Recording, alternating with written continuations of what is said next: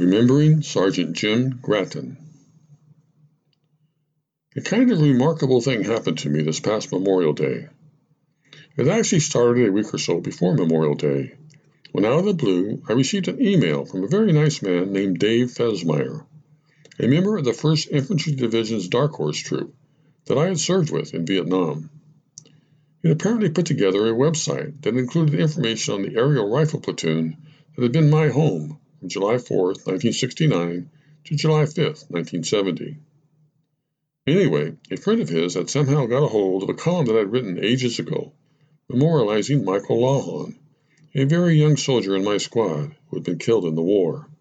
And Dave wanted to invite me to check out his website and to also attend a reunion that the unit was holding later that summer in San Antonio, Texas. Although I really had no intention of going to a Vietnam War reunion, I did find myself reading every word of the wonderful website that Dave had put together, and also reluctantly dusting off the cobwebs on some very old memories.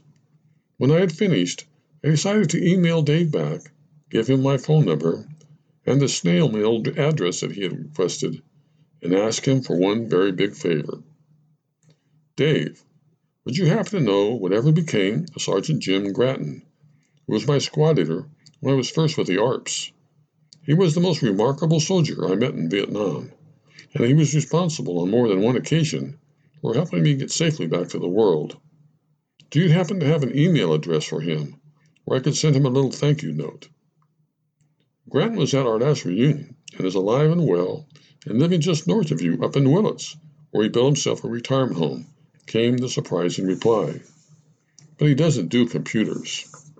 Here's his phone number, and I'm sure he would be glad to hear from you.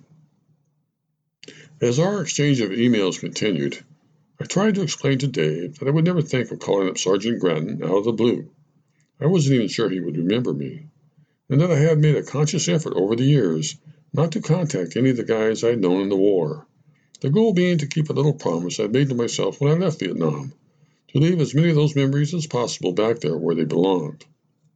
Anyway, since Dave didn't have a mailing address for Jim, he had just kindly agreed to hand carry a little letter from me and give it to Jim at the reunion, when my phone suddenly rang. Unbeknownst to me, Dave had apparently decided to just cut to the chase, and on the other end of the line was a deep and matter of fact voice saying, Is this Fisher? This is Fisher, I answered, not having a clue who was calling. This is Gratton, and of course I remember you.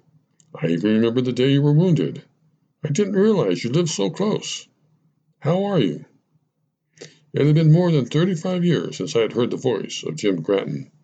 It was still as forceful and commanding as ever, even though I learned he was recovering from open heart surgery apparently the result of years of smoking and some serious hard living.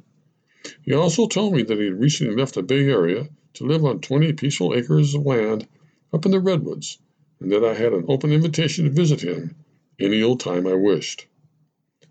As our conversation continued, I tried to tell Jim how much I appreciated all that he had done for me while I was in his squad, but he would have none of it. Like any combat soldier, who has seen war for what it really is. He knows that heroes aren't made in heaven, that they are simply cornered somewhere on earth, and he is genuinely modest about his actions under fire, although I know for a fact that they resulted in both the Silver Star and the Bronze Star for valor.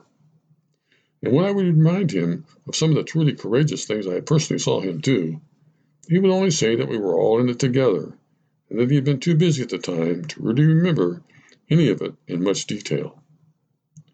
It wasn't just Jim's specific actions that often saved the day for our little aerial rifle platoon in general, and our port squad in particular. It was the way he went about doing things. He was by nature aggressive and fearless, and when an ambush or firefight would erupt, while most everybody else was trying to find cover and make sense out of all the chaos, Jim was fighting back.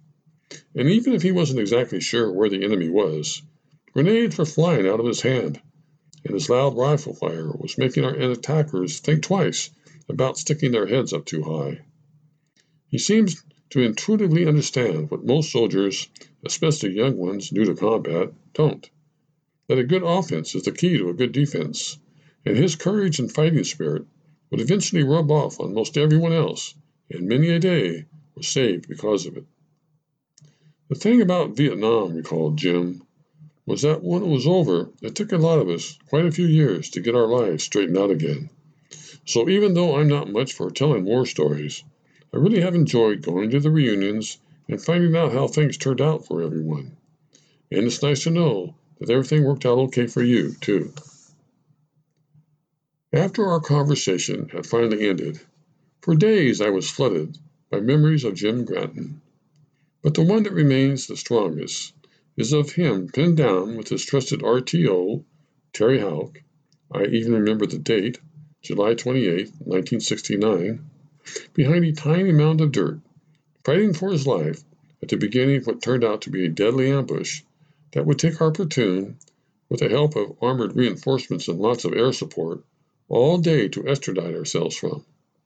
I remember it so well because I had just joined the ARPS didn't have a clue what in the world I was doing, but had been lucky enough to have been placed in Jim Gratton's squad.